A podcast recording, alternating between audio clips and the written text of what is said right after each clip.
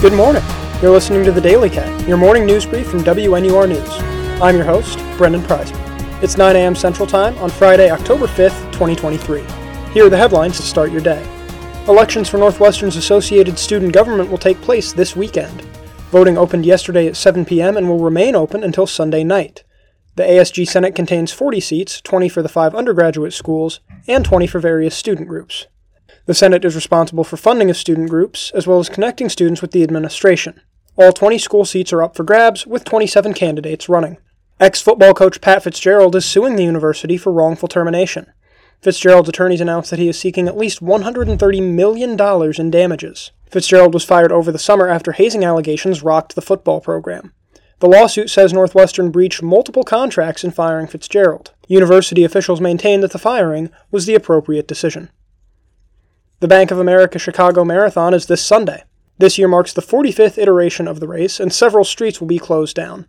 Notably, Monroe Street, Roosevelt Road, and Michigan Avenue will be closed for large chunks of Saturday. The usage of public transportation is recommended. The director of the Illinois Department of Children and Family Services has announced that he will resign at the end of the year. Mark Smith has been the director of DCFS since 2019. Governor J.B. Pritzker has not yet named a successor for Smith, nor has he named a successor for two other administrators who are also leaving at the year's end. Progress is being made at the United Auto Workers strike in Detroit. The UAW is striking against the city's three car companies Stellantis, General Motors, and Ford. The strikes are three weeks old, but offers to end them have reportedly been exchanged. And finally, the host countries for the 2030 World Cup have been announced. The main hosts of the tournament will be Spain, Portugal, and Morocco. However, some games will also be played in Uruguay, Paraguay, and Argentina. The South American Games will celebrate the 100th anniversary of the tournament. It is the first time one World Cup will be played on multiple continents. That's all for today's Daily Cat. From Evanston, Illinois, I'm Brendan Preisman.